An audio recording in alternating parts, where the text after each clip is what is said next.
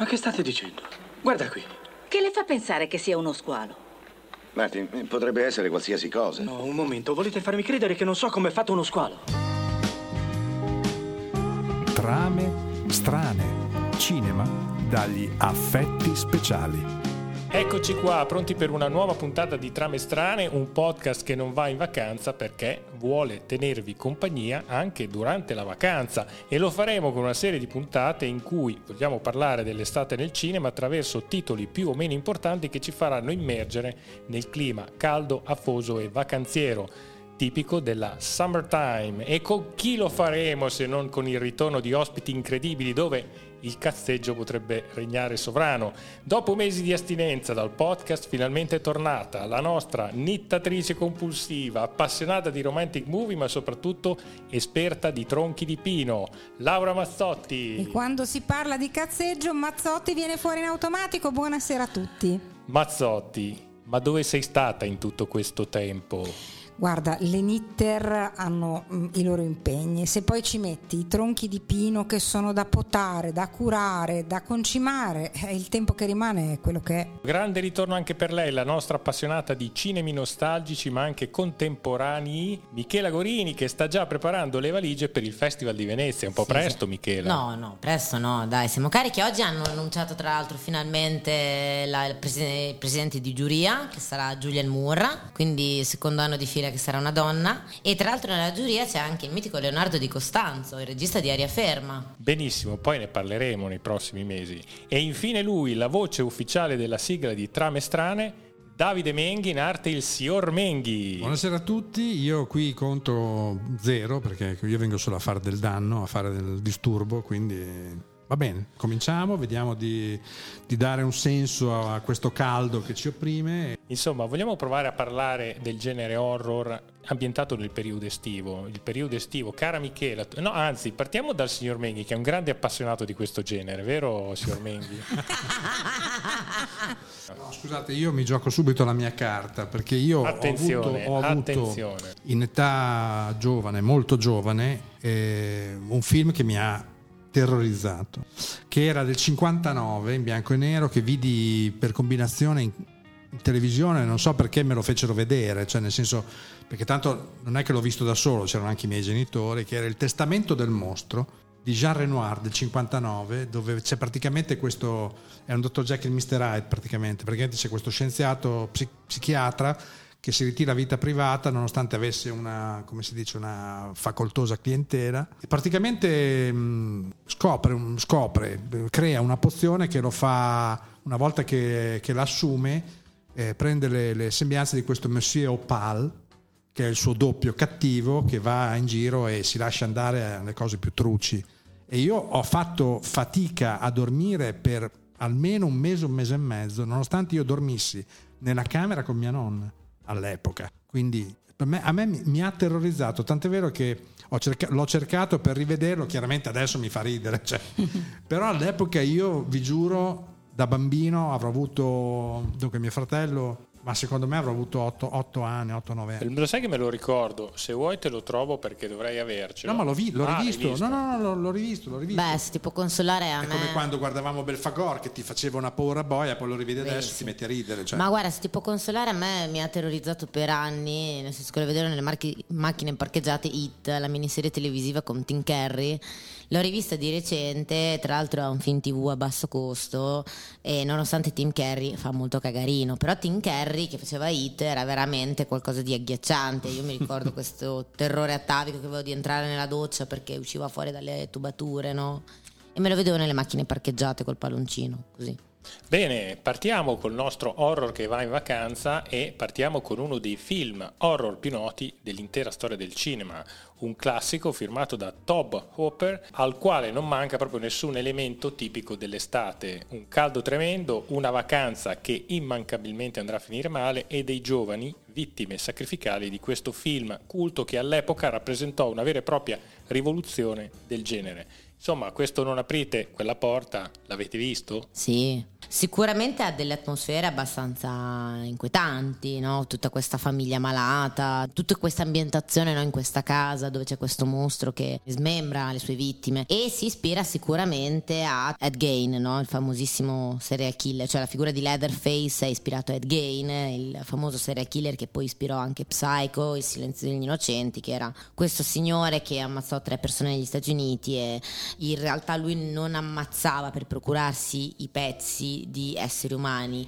rubava i cadaveri dal cimitero e con i pezzi dei cadaveri ci facevano, non so, la bajour oppure... Un bricolage per... Sì, sì, economico. delle orecchie umane aveva fatto il coso per tirare le tende, no? Presente ah, quella... Fantastico. Fatto con le orecchie umane, però quello in realtà... Tenda all'orecchio. Secondo te perché in estate eh, c'è un passaggio massivo di questo tipo di film, magari in seconda serata? Più che altro questi film horror sono molto associati al periodo estivo, questo sì, proprio perché è più spaventoso no? se, se, l'omicidio avviene in vacanza, no? della serie è l'unico momento dell'anno in cui ti rilassi e tac. Diciamo l'estate è il periodo in cui c'è più libertà, ma anche libertà sessuale, quindi... Sì l'oro spesso punisce sì, chi la, tromba. Soprattutto la figura ah, femminile. allora siamo a posto tutti in questa stanza. Sì, in realtà Laura... Tutti siamo vivissimi e godiamo di ottima salute. Certo. Uno, dello, uno, degli stereotipi dell'horror è proprio quello di punire la ragazza che si concede e se ci guardi eh, negli anni Ottanta si sviluppa proprio no, la, la scream girl, la ragazza che urla ed è tendenzialmente tipo Halloween, la ragazza che sopravvive è la ragazza che non fa sesso. Però cioè, il discorso è quello che molto spesso il film horror nasce anche no, per evidenziare un serial killer, una figura un po' eh, squilibrata che magari anche noi li abbiamo avuto serial killer sicuramente, però eh, sono eh, meno comuni comunque che negli Stati Uniti. Loro hanno più casi di violenza seriale e hanno anche degli studi su, eh, sul comportamento. Ricordiamo che esiste un manuale che definisce proprio i tratti tipici del killer seriale. Ed è molto collegata anche al, al discorso del capitalismo, no? cioè l'ambientazione del film horror eh, in estate, tendenzialmente l'estate è un periodo che anche negli Stati Uniti c'è meno tendenza a, ad andare al cinema, non è come da noi dove i cinema chiudono, loro vanno, però ovviamente c'è meno afflusso e quindi per incentivare l'industria cinematografica e tutti i ricavi che ne derivano, ma questo non lo dico io, dice il libro Fingiamo di essere morti che, che vi consiglio che parla del capitalismo nel cinema, bisogna no, creare un po' di suspense, bisogna creare qualcosa che crei prurito, crei spavento, insomma, più che sì, la commedia tra romantica. Le programmazioni sul grande schermo partono sempre da fine estate con degli horror. Nel periodo mm. fine luglio-agosto di solito sì. escono le anteprime degli horror, eh, soprattutto nelle arene, che poi di lì a poco usciranno anche nelle sale normali, insomma quelle al chiuso.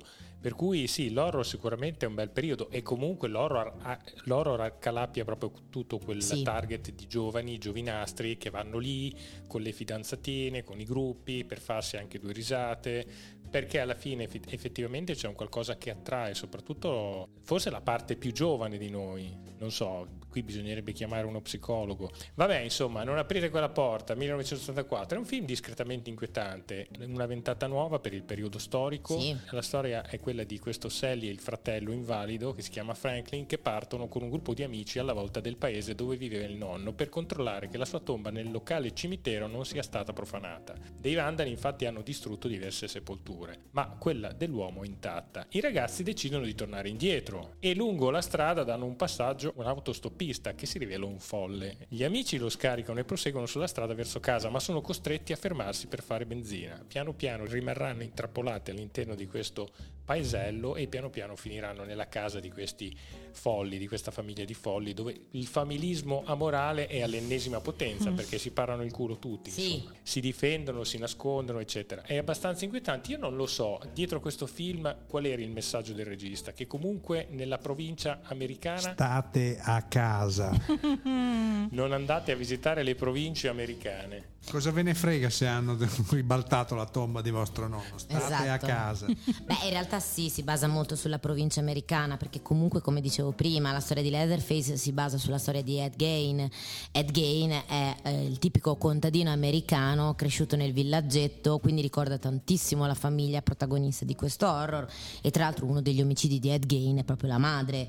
Quindi, no, cioè nel senso c'è questa sorta di realtà periferica americana che viene eh, rappresentata in modo mh, agghiacciante. Cioè, ricordiamo che anche Truman Capote in A Sangue Freddo, lo scrittore di Colazione da Tiffany, scrisse Sangue Freddo che si basa su una storia di cronaca americana di questi due che sono entrati in una di queste case in periferia di una famiglia contadina e l'hanno ammazzati tutti, no? Cioè, quindi la periferia americana, per quanto viene molto spesso ritratta in modo idilliaco, in realtà molte volte è proprio spaventosa. Ecco, tra l'altro Rob Zombie omaggiò un po' questa serie con una sorta di trilogia, eh, ricordiamo La casa dei mille corpi del 2003. Sì, tra l'altro l'hai, l'hai visto tu da vedere la casa dei Sì, corpi?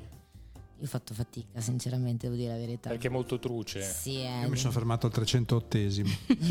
Corpo. Invece i corpi mille li ha visti tutti. No, io sono rimasta sullo zerbino proprio direttamente. No, è, è- cioè, è disturbante. Rob- Sì. cioè, secondo me Rob Zombie è un po' È malato. molto sopra le righe. Sì, è un po' malato. Ah, anche eh, secondo me è anche abbastanza gratuito. Poi ha fatto il seguito La Casa del Diavolo del 2005 dove c'è questa famiglia che si chiama Firefly che sono pazzi scatenati Sì, e alla eh. fine vincono sempre perché ecco c'è un po' anche questo- questa cosa che alla fine sta famiglia è indistruttibile. Però Sì, quello è un po' quello che c'è anche negli Halloween, nei remake di Halloween che ha fatto Gordon Green adesso, no? che tra l'altro uno è stato presentato a Venezia l'anno scorso. Quello è proprio il concetto del male che non perde mai. Cioè Sì. proprio la rappresentazione del male, no? Che è la società americana in sé. sì. La famiglia americana per loro è il male. Quindi è proprio quella. Infatti, bisogna dirlo: in America in realtà l'horror molto spesso è politico, cioè è proprio un modo per criticare il sistema politico americano, soprattutto negli ultimi tempi. Però l'horror eh, comincia a diventare un po' troppo scontato. Infatti, io l'ho anche un po' perso di vista, soprattutto in dipende, questi ultimi anni. eh. dipende, dipende Nel senso da- che più o meno sai sempre. Beh, ad esempio, Come ricordiamo il. It Follows, che è una bellissima storia, non è Sì, per sì, niente no, ma dopo scontato. ci sono questi esperimenti a parte che sono delle belle sorprese. Vabbè, insomma, eh, cambiamo un attimo genere, ma rimaniamo sempre nell'horror, nella suspense più che altro.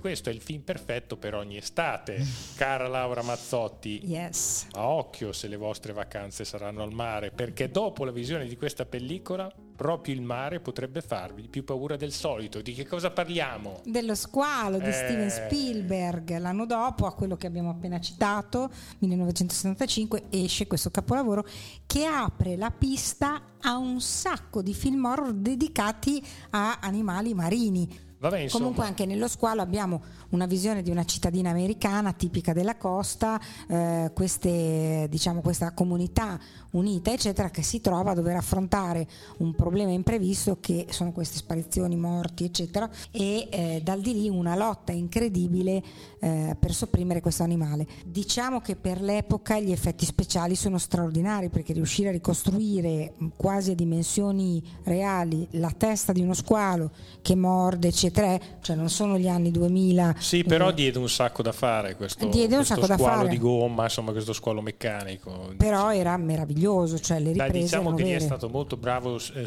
Spielberg. col vedo non vedo, lì secondo me se l'ha cavata Sì, alla grande, a creare tensione, create Sì. tensione soprattutto su una bella drammaturgia, su comunque una bella regia, cosa che magari non è riuscita a tutti perché di film di squali ne abbiamo visti. È, be- è bella proprio anche questa ambientazione tipica dell'estate dove sta per cominciare una stagione, anche qui c'è una critica al capitalismo perché il sindaco Perché comunque non vuole chiudere la non balneazione, vuole chiudere, no? perché dice "Oh, qua è i Baiocca, Ok, eh, cioè esatto. cosa volete chiudere? Tra l'altro, io quando Era sono stata... riminese ovviamente nel, Sì. nel film. Eh, Esatto, tra l'altro io quando sono stata negli studios della Universal c'è ancora, eh, c'è un trenino che ti porta a fare la visita dei vari studios e c'è ancora la piscina dove hanno girato ehm, qualche mm, scena del, del film, non tutte ovviamente, e ti fanno vedere come hanno ricreato certi effetti speciali, no? quindi certi momenti in cui lo squalo attacca.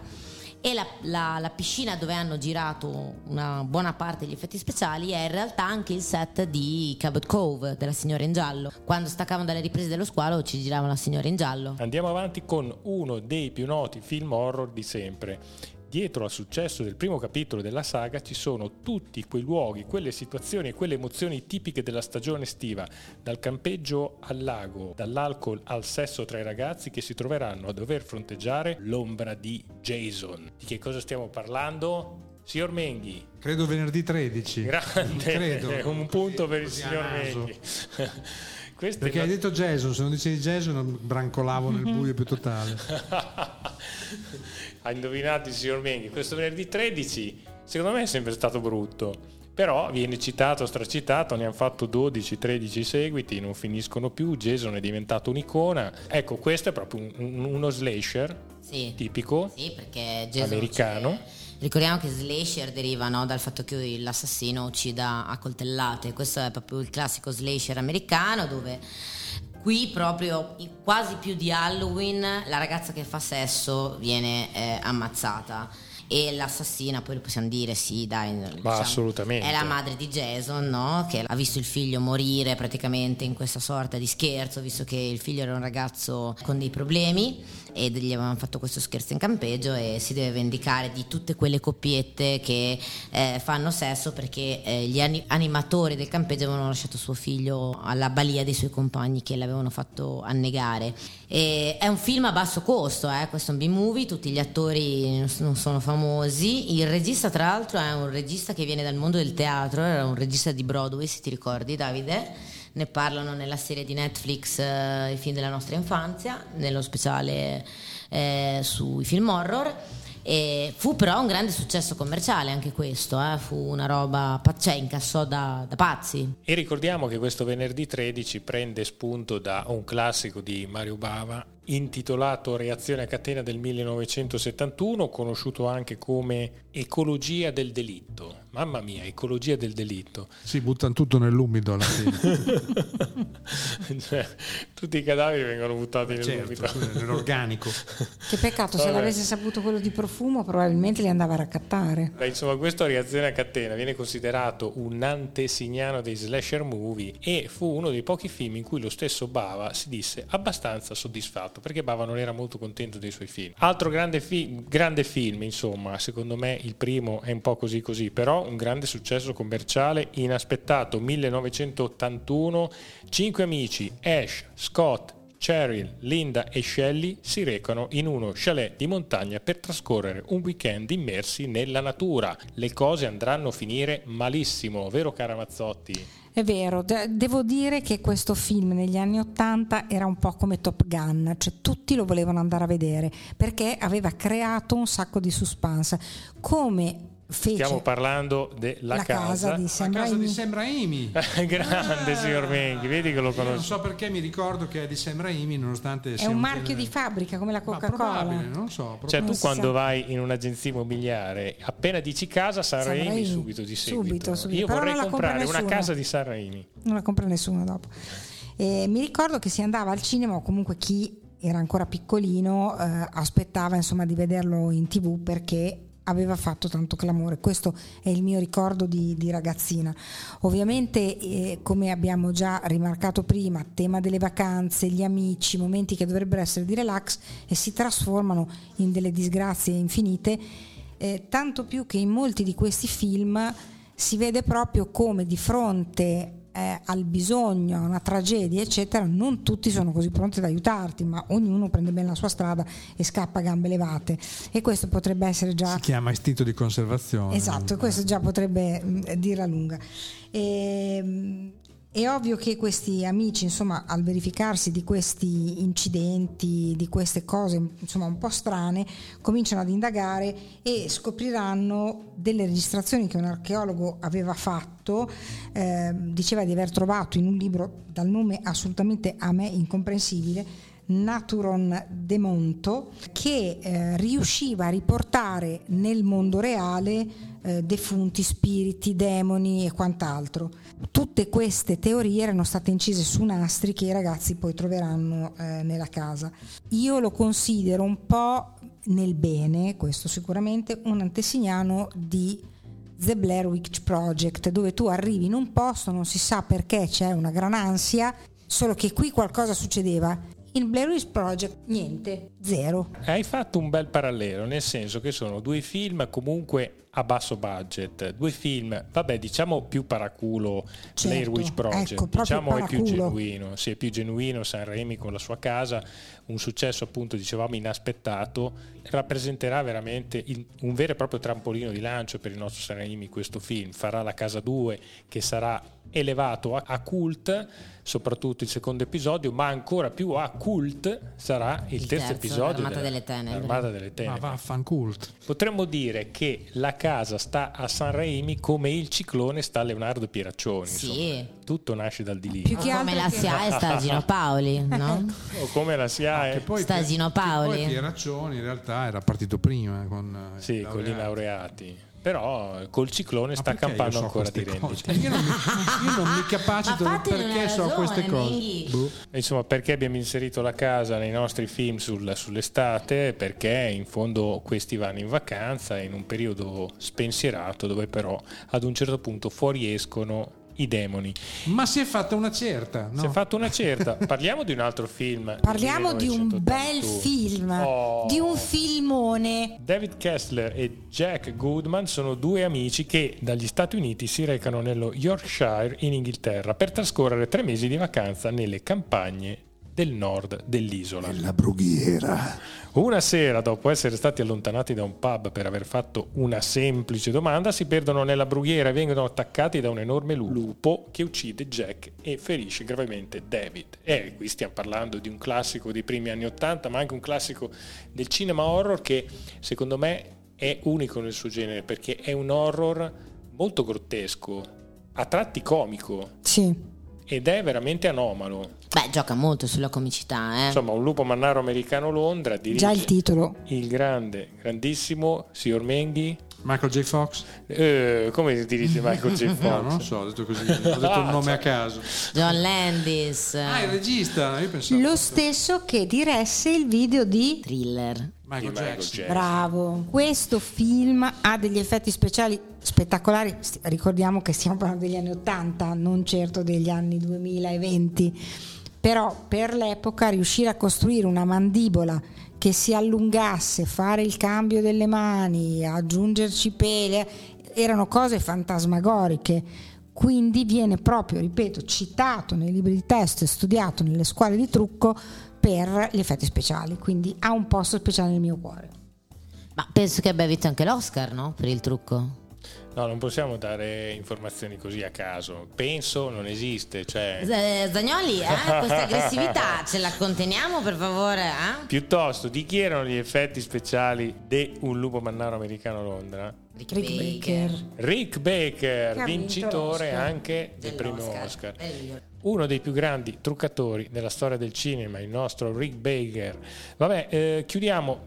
Io avevo messo in, um, in scaletta anche Piranha 3D, una ciofeca del 2010. Non l'ho mai visto. Ambientato- Eviterei, tanto Eh, non succede niente. La no. gente mette i piedi Allora chiudiamo. pass- volentieri lasagna 3D però. Devo essere sincero. Vabbè, insomma, chiudiamo con Midsommar, il villaggio dei dannati, insomma, dagli anni 80 a 81 passiamo drasticamente al 2019. 2019 con questo film decisamente inquietante dove dopo la tragica morte della sorella e dei genitori, Danny decide di unirsi ad un gruppo di amici per trascorrere qualche giorno di vacanza in un pittoresco villaggio svedese, in occasione di un noto festival di mezz'estate.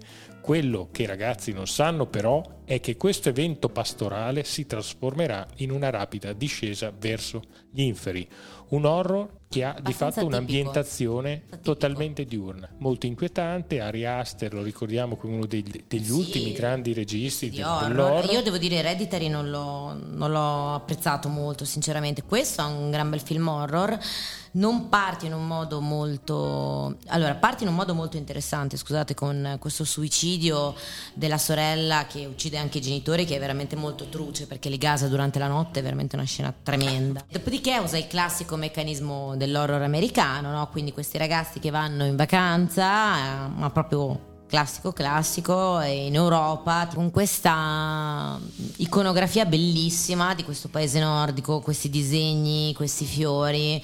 Eh, Florence Pugh, tra l'altro, bravissima attrice, poi ricordiamo che è stata candidata all'Oscar successivamente per Piccole Donne. Ed è anche un horror molto femminista perché comunque la figura della donna alla fine è una figura che viene messa molto in risalto Sì. rispetto Allora, alle figure maschili ecco Beh, insomma, chiudiamo- la chiudiamo qui questa puntatona sull'horror che va in vacanza e che sia mare, montagna o campagna, insomma, ascoltate trame strane e chissà che un temporale inaspettato possa giungere per corroborare quest'estate secca e arida.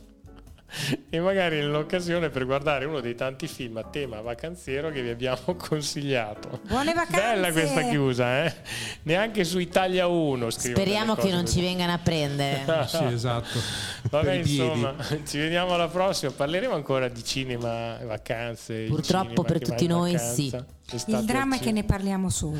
Vabbè, che cosa parliamo? Del cinema italiano? Sì, dai. ma Vuoi sì. te? Io tanto come fa Dai, pagare tutto. parliamo del Io cinema Io italiano. sto- farò la parte di Menghi nel cinema italiano. Perfetto. Un saluto a tutti, ciao. Ciao! Vieni avanti. Fammi vedere la bombola. Fammela vedere. Apri la bocca, figlio. Trame strane. Cinema dagli affetti speciali.